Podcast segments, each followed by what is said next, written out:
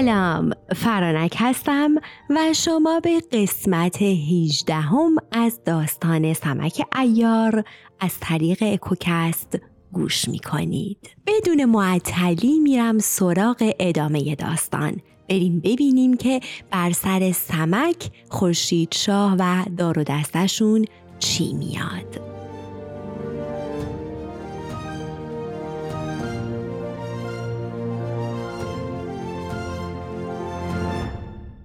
سمک با خود گفت تدبیری در این کار است این کس همچون من است که به لشکرگاه ما می رود آنگاه وانمود کرد که از وجود او خبر ندارد و برای قضای حاجت می رود. ناگهان خود را بر سر آن مرد انداخت و او را گرفت و خنجرش را کشید تا او را بکشد. آن شخص گفت ای آزاد مرد تو کیستی و من چه کرده ام که می‌خواهی مرا بکشی؟ از من چه بدی دیدی؟ سمک ایار گفت ای فرومایه آیا مرا نمی‌شناسی؟ من سمک ایار شاگرد شغال پیلزور و خدمتکار خورشید شاهم. راست بگو که تو کیستی و از کجا میایی و به کجا می‌روی؟ اگر جانت را می‌خواهی راست بگو. آن شخص گفت ای سمک سوگند بخور که مرا به جانم امان دهی و مرا نیازاری تا راستش را بگویم سمک ایار سوگند خورد که تو را نمی آزارم و به جانت امان می دهم اگر به من خیانت نکنی و راست بگویی. آن شخص گفت نام من آتشک است. من خدمتکار قطران هستم و آمده ام تا تو را دست بسته پیش او ببرم. سمک گفت این دشمنی تو از کجاست؟ تو کجا و من کجا؟ تو از من چه کینه ای در دل داری؟ من با تو چه بدی کردم که می‌خواهی مرا پیش قطران ببری؟ چه فایده ای برای تو دارد؟ آتشک گفت ای سمک ایار و ای پهلوان دوران دیروز نزد قطران ایستاده بودم که او را غمگین دیدم. گفتم ای پهلوان از چه چنین غمگینی؟ ماجرای تو را با من گفت و گفت که چه اتفاقی افتاده و با او چه کردی و می‌خواستی او را ببری اما موفق نشدی. دلیلش را نگفت که چرا. زیرا خودش هم نمی‌دانست. او پیش من از دست تو نالید و آنگاه گفت ای آتشک تو از شبروی و ایاری چیزهایی بلدی. آیا می توانی بروی و سمک را دست بسته پیش من بیاوری؟ من گفتم ای پهلوان حاجتی دارم. اگر کام مرا برآوری سمک را دست بسته پیش تو میآورم.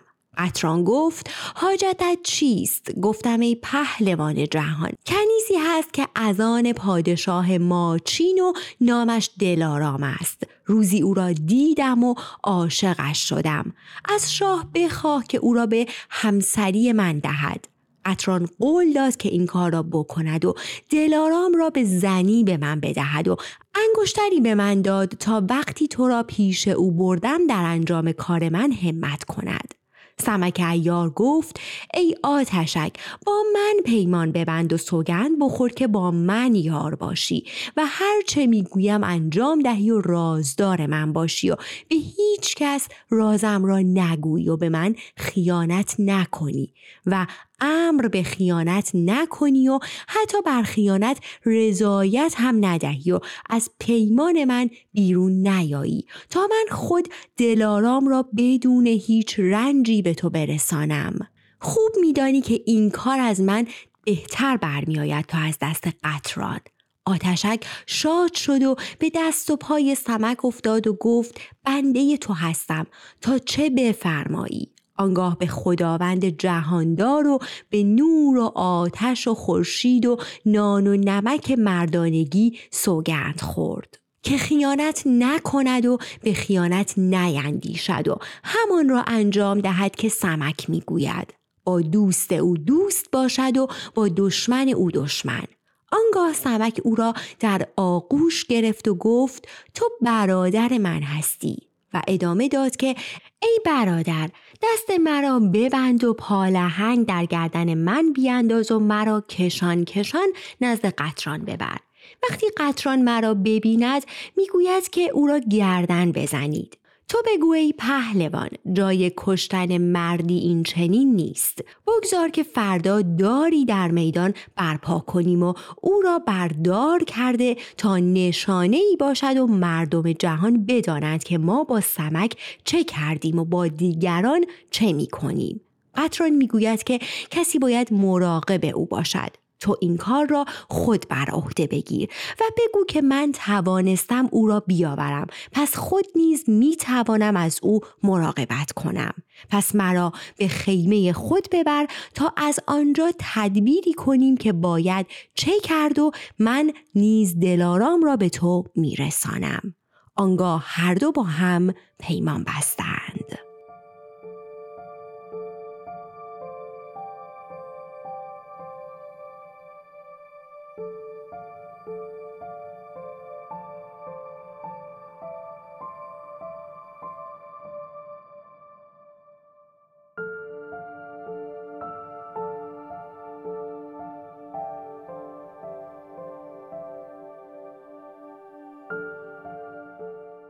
آتشک دست سمک را از پشت بست و پالهنگ در گردنش انداخت و او را آورد تا به لشکرگاه رسید. وقتی آتشک را دیدند که در گردن کسی پالهنگ نهاده از او پرسیدند که این کیست. آتشک با شادی می گفت که سمک است. هر کس این را می شنید می گفت آتشک عجب کاری کرده و به سمک پس گردنی می زدند. وقتی چند سیلی به او زدند سمک براشفت و گفت ای آتشک مگذار که مرا با سیلی بکشند. آتشک بر آنها بانگ زد و همه را از او دور کرد و به خیمه قطران آمد و پیشش تعظیم کرد در حالی که پالهنگ بر دست و گردن سمک کرده بود قطران گفت ای آتشک شیری یا روباه؟ آتشک گفت به بخت بیدار تو شیر آمدم و سمک را دست بسته آوردم. قطران نگاهی به او کرد و گفت ای فرومایه من تو را بهتر آوردم یا تو مرا بهتر بردی؟ تو کیستی که بتوانی با حیله دستم را ببندی؟ زود او را گردم بزنید. آتشک تعظیم کرد و گفت ای پهلوان این چه حرفی است؟ من خودم هم می توانستم این کار را بکنم. یکی را بیاورم که او را دردم بکشد. من که هستم؟ من کاری بکنم که کسی از آن آگاه نشود؟ فردا در میدان داری برپا می کنیم و او را بردار می آویزیم تا باعث عبرت دیگران شود و نام ما از آن بلندی گیرد. قطران گفت چه کسی از او نگهبانی کند؟ آتشک گفت من توانستم او را ببندم و بیاورم. پس خودم هم می توانم از او نگهبانی کنم. او را به من بسپار که برای شهرت خودم هم که شده او را از جان خودم بیشتر مواظبت می کنم قطران گفت خودت میدانی. آتشک دست سمک ایار را گرفت و به خیمه خود آورد و سپس دست او را باز کرد و هر دو نشستند. از شبی که سمک قطران را بسته بود قطران دیگر از ترس سمک شراب نمی‌خورد. حال که او را در دست آتشک اسیر دید گفت شراب بیاوری تا به خاطر این شادی شرابی بخوریم. چرا که از ترس سمک شراب از گلویم پایین نمی رفت و اکنون از آن آسوده شدم. هماندم شراب آوردند و قطران مشغول نوشیدن شد و آنقدر شراب خورد که مست شد و خوابید. سمک و آتشک منتظر ماندند تا قطران خوابید. آنگاه هر دو برخواستند و به خیمه قطران آمدند. قطران را دیدند که بیهوش بر زمین افتاده. سمک گفت ای آتشک او را چگونه ببریم؟ آتشک گفت ای پهلوان خودت میدانی و من نمی‌دانم. سمک فکری کرد و گفت ای برادر آیا می توانی تختی بیابی؟ آتشک گفت ای پهلوان بر در خیمه قطران دو تخت گذاشته اند که از آن مهران وزیر است. مهران زن و دختر خود را به اینجا فرستاده. سمک آن را شنید ولی وانمود کرد که نشنیده. از خیمه بیرون آمد و آن دو تخت را دید و گفت ای آتشک دو استر بیاب چرا که تو در اینجا محرمی تا من قطران را آماده کنم. آتشک به بارگاه رفت تا استر بیاورد. سمک قطران را در تخت خواباند و هرچه از زر و نقره یافت بر روی او انداخت. در همین وقت آتشک رسید و دو استر با خود آورد. پس تخت را بر روی استرها گذاشت. سمک گفت ای آتشک سی غلام را که همه سلاح پوشیده و شمشیرهای آخته کشیده باشند را فراخوان تا اطراف تخت را بگیرند و قطران را بدرقه کنند تا آن را به لشکرگاه ببریم. اگر غلامان پرسیدند که چه شده و چرا باید چنین کنند بگو که پهلوان به من گفت که وقتی من مست شدم مرا به کنار لشکرگاه ببرید و غلامان را بگویید که مرا نگهبانی کنند تا اگر لشکر دشمن شبی خون زد من در اینجا نباشم. آتشک به خیمه غلامان آمد و به سی غلام دستور داد که سلاح پوشیده تیغهایشان را بیرون بکشند و به آنها گفت که پهلوان چنین گفته است. غلامان را آورد و در اطراف تخت نگه داشت. غلامان به یکدیگر می‌گفتند که این دیگر چه وضعی است. از لشکرگاه بیرون رفتند و از سمت راست طلایه لشکر خود گذشتند. غلامان قافل بودند تا به کنار لشکرگاه خورشید شاه رسیدند. سیاه گیل امیر طلایه بود. وقتی نگاه کرد دید که گروهی در حالی که شمشیرهایشان را کشیدند و اطراف تختی را گرفته اند میآیند و کسی را هم دید که افسار استران را گرفته است. سیاهگیل جلو آمد و نگاه کرد. سمک را دید که افسار استران را گرفته و جامعه گشاد را بر روی مهد انداخته و سی غلام اطراف تخت را گرفتهاند. سمک وقتی سیاهگیل را دید پیش آمد و تعظیم کرد و گفت ای پهلوان این قطران است که او را با اعزاز و احترامی تمام در تخت خوابانده ایم و سی غلام او را بدرقه و از او نگهبانی می کنند تا سمک او را ببرد. حال شما این غلامان را بگیرید. سیاهگیل بر لشکر نعره زد که این غلامان را بگیرید. سپاه غلامان را محاصره کردند و همه را گرفتند و به سمک گفتند این یکی کیست؟ سمک گفت او برادر من است. پس همچنان آمدند تا به بارگاه رسیدند. روز شده بود و خورشید شاه بر تخت نشسته بود. سمک داخل شد و تعظیم کرد. شاه گفت ای پهلوان دیشب چگونه بودی؟ سمک گفت دیشب به اقبال شاه به خدمت قطران رفتم و او را با احترامی تمام و کمال آوردم و همچنان که پادشاهان را میآورند. او را در تخت خوابانیده و غلامان او را بدرقه می کردند. شاه گفت اکنون کجاست؟ سمک بیرون رفت و همینطور استر را به همراه تخت به بارگاه و نزد تخت شاه آورد و پارچه را از روی تخت برداشت. قطران همچون فیل زنده و مستی روی تخت خوابیده بود. آنگاه تمام ماجرای چگونگی آوردن قطران را به یاری آتشک و اتفاقاتی که برایش افتاده بود همه را شهر داد. پهلوانان همگی از کار سمک میخندیدند و او را میستودند. سمک آمد و دو طرف سیبیل قطران را گرفت و کند. قطران از درد آن چشمش را باز کرد. دستش را بر سبیلش مالید و نگاه کرد تا ببیند چه شده است که سمک چنان پس گردنی به او زد که او از جایش پرید. وقتی چشمش را خوب باز کرد نگاهش به خورشید شاه افتاد. از دیدن هیبت و سیاست و آین و فر پادشاهی خورشید شاه حیران ماند. با خود گفت من کجا هستم؟ آنگاه فریاد کشید و خدمتکارانش را فراخواند. سمک ایار گفت ای فرومایه خدمتکاران تو از خشم برای آنکه می‌خواستی گردن مرا بزنی رفتند. من هم از خشمی که آنها به من پس گردنی زدند تو را آوردم که داد خود را از تو بخواهم. قطران برگشت و سمک را دید که با آتشک ایستاده اند.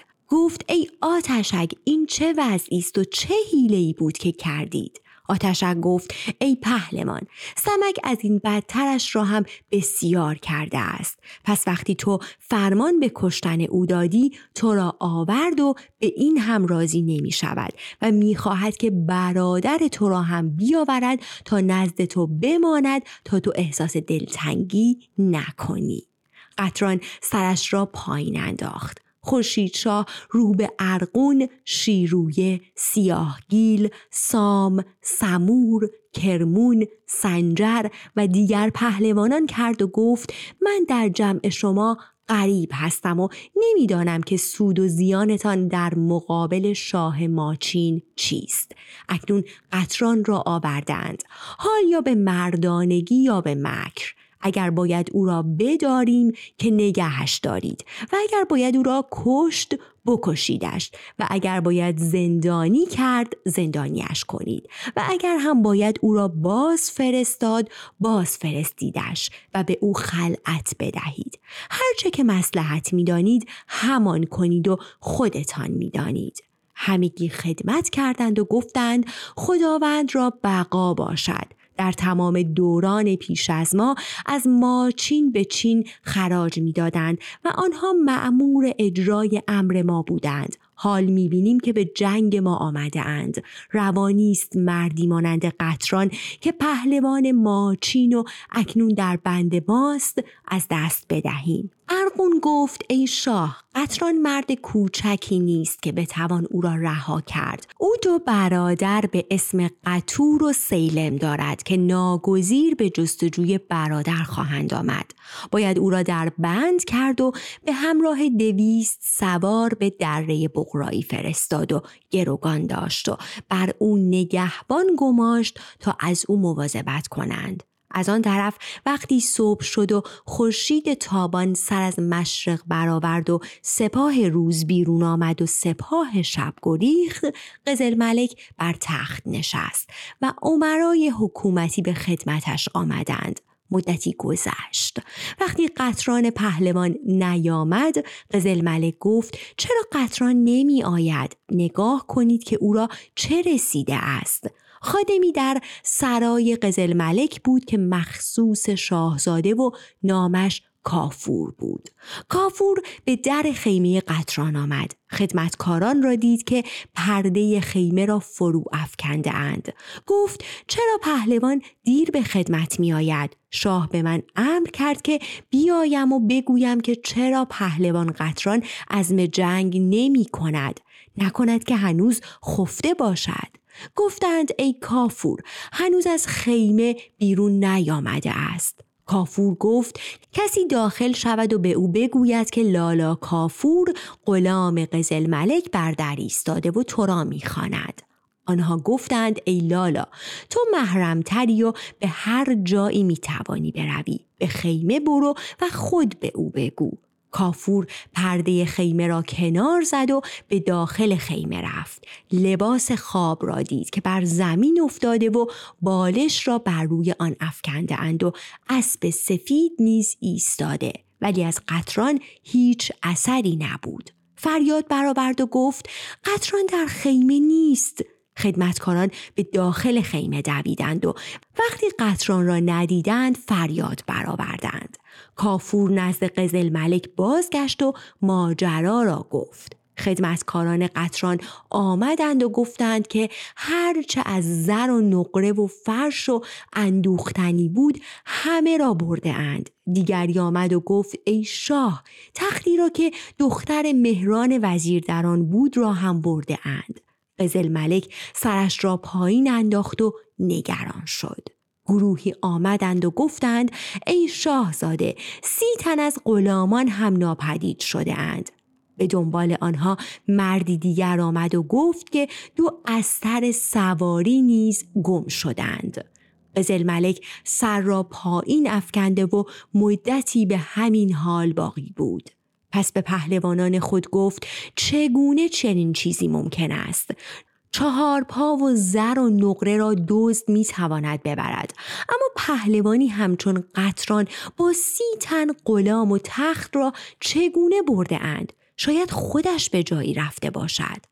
قطور برادر قطران به همراه سی غلام تعظیم کردند و آنگاه قطور گفت ای شاه پریشب نیز او را در بالشی انداخته و برده بودند وقتی این بند از طلای داری باز میگشتم او را بر اسب سفیدش بسته بودند اسب سرکشی کرده بود و نمی رفت. وقتی ما رسیدیم او را رها کردند و رفتند. ما او را به لشکرگاه باز آوردیم. ما برای اینکه قطران بدش نیاید و از شاهزاده خجالت نکشد این ماجرا را برای شاهزاده نگفتیم. ممکن است که او را برده باشند. قزل ملک گفت آخر او را به همراه سی غلام کجا می توانند ببرند؟ این کدام پهلوان بود؟ گروهی که دیده بودند آتشک سمک را دست بسته پیش قطران می برد گفتند ای شاهزاده شاید سمک این کار را کرده است دیشب آتشک را دیدیم که در گردن سمک ریسمان بسته بود و دستش را از پشت بسته و او را نزد قطران می برد و ما بر او پس گردنی می زدیم و آتشک نمی گذاشت. این کار را همو کرده است. آنها در این گفتگو بودند که جاسوس داخل شد و تعظیم کرد و گفت ای شاه پهلوان قطران را به همراه سی غلام دست بسته در بارگاه خورشید شاه دیدم. آنها را دیشب بردند سمک و آتشک با هم این کار را کردند و بدتر از آن این است که آتشک اسیان کرده و با سمک یار شده است. ای شاه بنده تا آن وقت که قطران را در بند کردند و به دره بغرایی فرستادند و هر دو غلام را به یک نفر بخشیدند در آنجا ایستاده بودم. قزل ملک وقتی این حرف را شنید بسیار نگران شد و پشت دستش را به دندان گرفت و گفت چگونه می شود این اوضاع را گفت که پهلوانی همچون قطران را به همراه سی غلام در یک شب از بین سی هزار سوار ببرند و هیچ کس از آن با خبر نشود. آنگاه رو به پهلوانان کرد و گفت این را چگونه می بینید؟ جنگ کنیم یا نه و اگر آنها عزم جنگ کردند ما چه تدبیر کنیم؟ پهلوانان گفتند ای شاه اگر قطران را بردند بیش از یک مرد نبود ما تا جان در بدن داریم جنگ می کنیم. قطور تعظیم کرد و گفت ای شاهزاده این کار برای من پیش آمده. پس برای نجات برادر سعی خود را می کنم. یا سر می دهم و یا برادرم را از بند می رهانم. شاه او را ستود و همه پهلوانان را دعا کرد.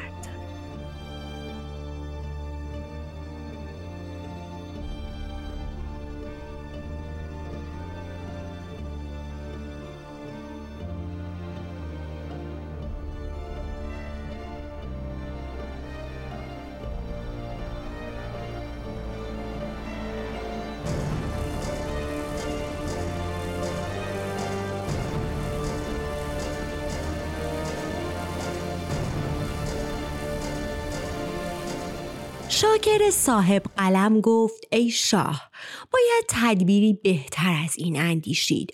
چاره کار آن است که ما سپاه را در اینجا نگه داریم و چشم و گوشمان را بیشتر باز کنیم و جنگ را به عقب بیاندازیم تا اگر مجبور به جنگ شدیم با احتیاط وارد آن شویم.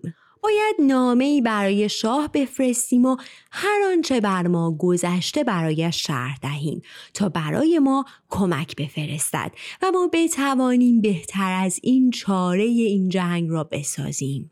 قزل ملک گفت آنطور که خودت میدانی نامه ای بنویس. همه چیز را خودت میدانی. پس همه را در نامه شرح بده. شاکر همان دم دوات و قلم خواست و نامه ای نوشت. اول نامه را با نام یزدان آغاز کرد و ادامه داد این نامه از قزل ملک بنده شاه جهان ارمنشاه به خسرو جهان صاحب من و پدر بزرگوارم است. شاه بزرگوار را بداند که وقتی با لشکری از خدمت شاه رفتیم با نامه مهران و سخنان او خود را در کام ها انداختیم تا شاید دختر فقفور را به دست بیاوریم. طمع ما تبدیل به تاون شد. اوضاع آنچنان که ما فکر می کردیم و می خواستیم نبود. همچنین آنطوری نبود که به ما گفته بودند و کارها بر وفق مرادمان پیش نرفت. چرا که خورشید شاه از زندان گریخت و سر راه دختر را که فقفور برای ما میفرستاد گرفت و او را برد و در دره بغرایی نزد ارقون پناه گرفت. وقتی فقفور شاه از جریان آگاه شد برای خورشید شاه خلعت فرستاد و به او لشکر داد و او را به دامادی خود برگزید و به جنگ ما فرستاد. محپری اکنون نزد او نیست. چرا که در این میان او را به قلعه شاهک فرستاده اند؟ با این همه خورشید شاه رسید و یک روز جنگ کردیم و گروه زیادی از هر دو طرف کشته شدند. سرانجام در شب قطران پهلوان را از لشکرگاه بردند.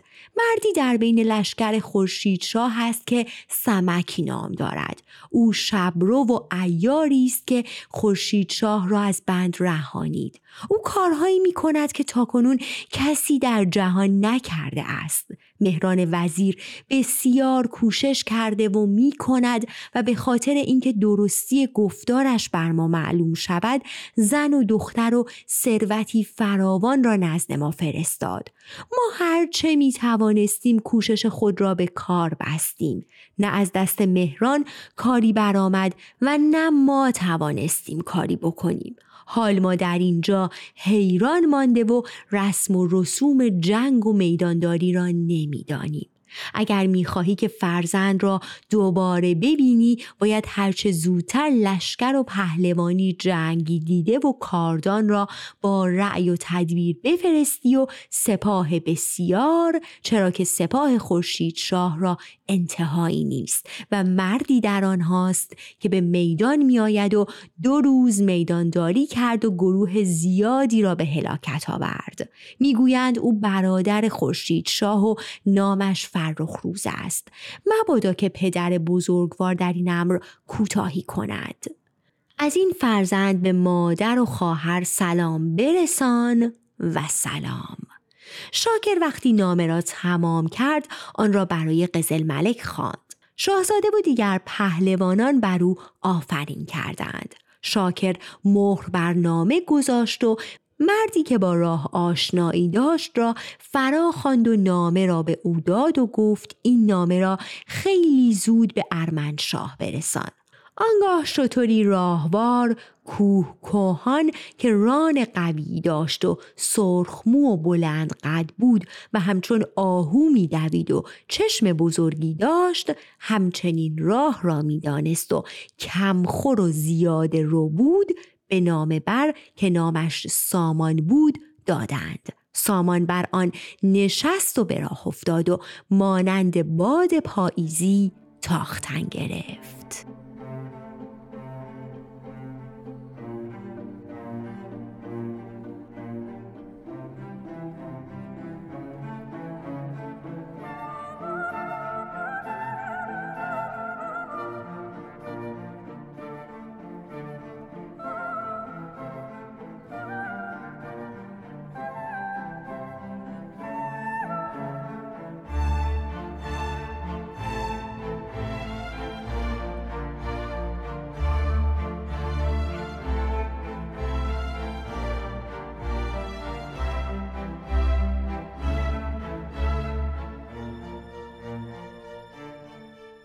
این طرف قزل ملک طالب جنگ نبود. خورشید شاه به پهلوانان گفت آنها عزم جنگ نمی کنند. ممکن است که نامه برای ارمنشاه فرستاده و کمک خواستند. ما باید به میدان برویم و عزم جنگ کنیم. پهلوانان گفتند ای شاه امروز را به نوشیدن شراب بپردازیم چرا که آنها از غم قطران جنگ نمی کنند. خورشید شاه گفت همین کار را می کنیم. پس به نوشیدن شراب پرداختند و تا روز گذشت و شب شد. همه به استراحت پرداختند و تنها طلایه ها از لشکرگاه بیرون رفتند تا اینکه شب نیز به انتها رسید. وقتی صبح شد خورشید شاه بر تخت نشست و پهلوانان به خدمتش آمدند هیچ کس از لشکر ماچین برای جنگ به میدان نیامد. خورشید شاه امر کرد تا لشکر به سوی میدان برود. هماندم صدای تبل جنگ برخاست و تمام لشکر از خاص و عام زره پوشیدند و پا در رکاب اسبها کردند و به میدان آمدند. اوزا را به اطلاع قزل ملک رساندند. قزل ملک به یک نفر گفت برو و به آنها بگو که امروز ما کمی ناخوشیم و جنگ نمی کنیم. آن مرد آمد و روبروی قلب سپاه خورشید شاه ایستاد و با صدای بلند گفت که قزل ملک میفرماید که ما قدری ناخوشیم و یکی دو روز نمی‌توانیم جنگ کنیم. باشد تا کمی بهبودی حاصل شود. وقتی آن مرد چنین گفت سپاه خورشید شاه بازگشتند. همینطور تا دو سه روز هر بار که لشکر خورشید شاه به میدان می رفتند جواب می‌دادند که شاهزاده ناخوش است و به این ترتیب جنگ را به تعویق می انداختند تا اینکه سامان به سرزمین ماچین رسید. به شاه خبر دادند که نامه از جانب شاهزاده آمده. ارمن شاه شاد شد. امر کرد تا سامان را به بارگاه آوردند.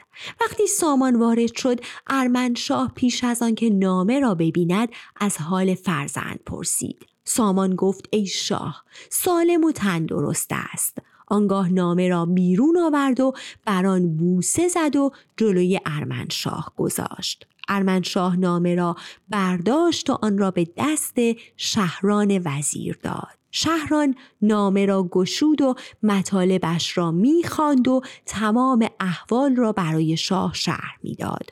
ماجرای از بند گریختن خورشید شاه و به جنگ آمدن و دو روز جنگ کردنش را مردانگی فرخ روز همه را شهر داد.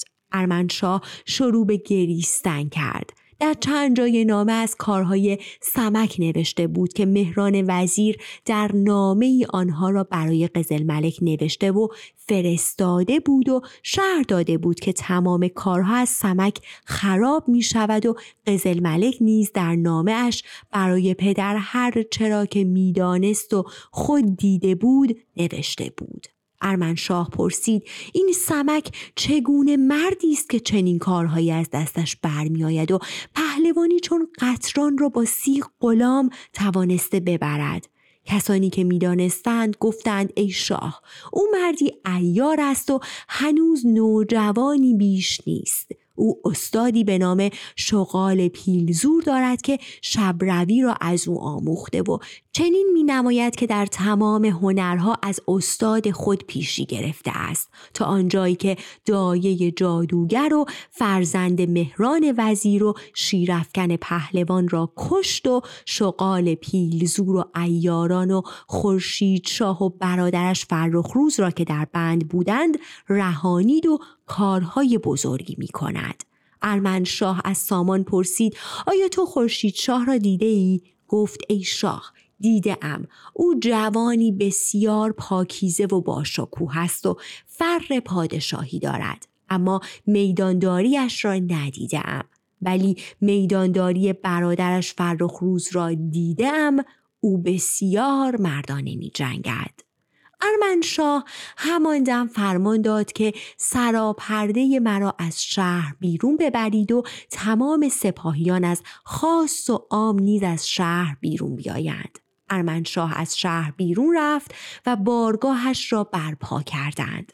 عمرای حکومتی حاضر شدند و ارمنشاه به رسم پادشاهان بر تخت نشست و رو به سپاه کرد و گفت ای سپاهیان و رعیت من بدانید که تا من پادشاه بودم برایتان پادشاه خوبی بودم و در همه وقت غمخوارتان بودم حال واجب است که شما نیز برای فرزندم غمخوار باشید به خصوص که چنین کاری پیش آمده و فرزند من از روی بچگی و نادانی خود را در دام بلا افکنده و به جنگ لشکر چین رفته است او این گونه گمان نمی کرد و میپنداشت که برای دامادی می رود.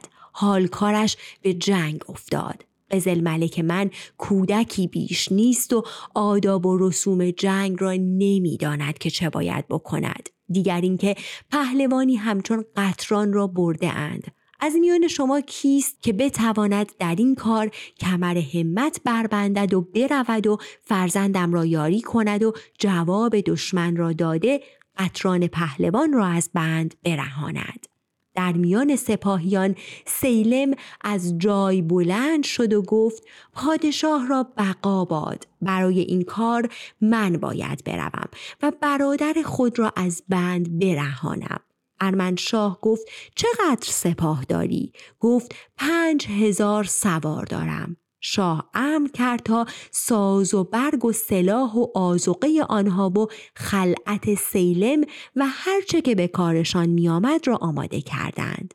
پهلوان دیگری برخواست که نامش سمران بود. تعظیم کرد و گفت ای شاه این بنده نیز با پنج هزار خدمتکاری که دارد کمر همت میبندد و جان خود را فدای شاهزاده می کند. شاه او را نیز ستود و خلعت داد و امر کرد تا ساز و برگ و سلاح آنها را نیز فراهم کردند. پهلوان دیگری به نام گیل بود او نیز برخواست و تعظیم کرد و شاه را نیز ستود. گیل گفت ای شاه بزرگوار بر تو روشن است که بین من و قطران دشمنی افتاد و آن هم برای این بود که با هم بسیار مردانگی کردیم و در نوروزها که پهلوانان در میدان همدیگر را میآزمایند من و قطران نیز بسیار با هم درآویختیم و هیچ کدام بر دیگری چیره نشد و از پس یکدیگر بر نیامدیم. او همیشه می گفت که من مردترم و پشت سر من خود را می ستود. حال او اسیر شده است. من می‌روم و به مردانگی او را از بند میرهانم تا برتری من ثابت شود. روز اول نیز می‌خواستم در خدمت شاهزاده بروم. اما چون قطران با او بود با خود گفتم که شایسته نیست که در میدان جنگ با او مجادله کنم. چرا که اگر من عزم میدان می‌کردم او می‌گفت که من می‌روم و ناچار بین ما مجادله می‌شد و سزا نبود که مقابل دشمن این گونه شود. ارمنشاه فهمید که گیل سواری پهلوان است. پس گفت چقدر سپاه داری؟ گفته شاه این بنده چهار هزار سوار دارم که همه را خود به زر خریده و شش هزار خدمتکار نیز دارم. ارمنشاه به او نیز خلعت و ساز و برگ جنگ داد.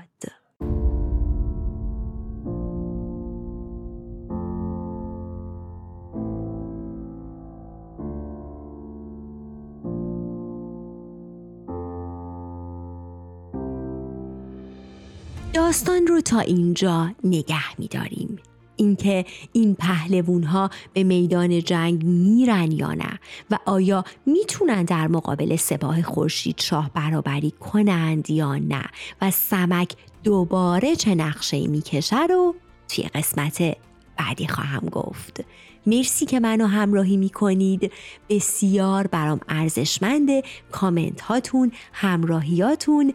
لطفا پادکست های دیگه من هم دریابید. دلدادگان سیاهان و فولکلور. خوشحال میشم که توی اونهام من رو همراهی کنید و بسیار به همراهیتون نیازمندم.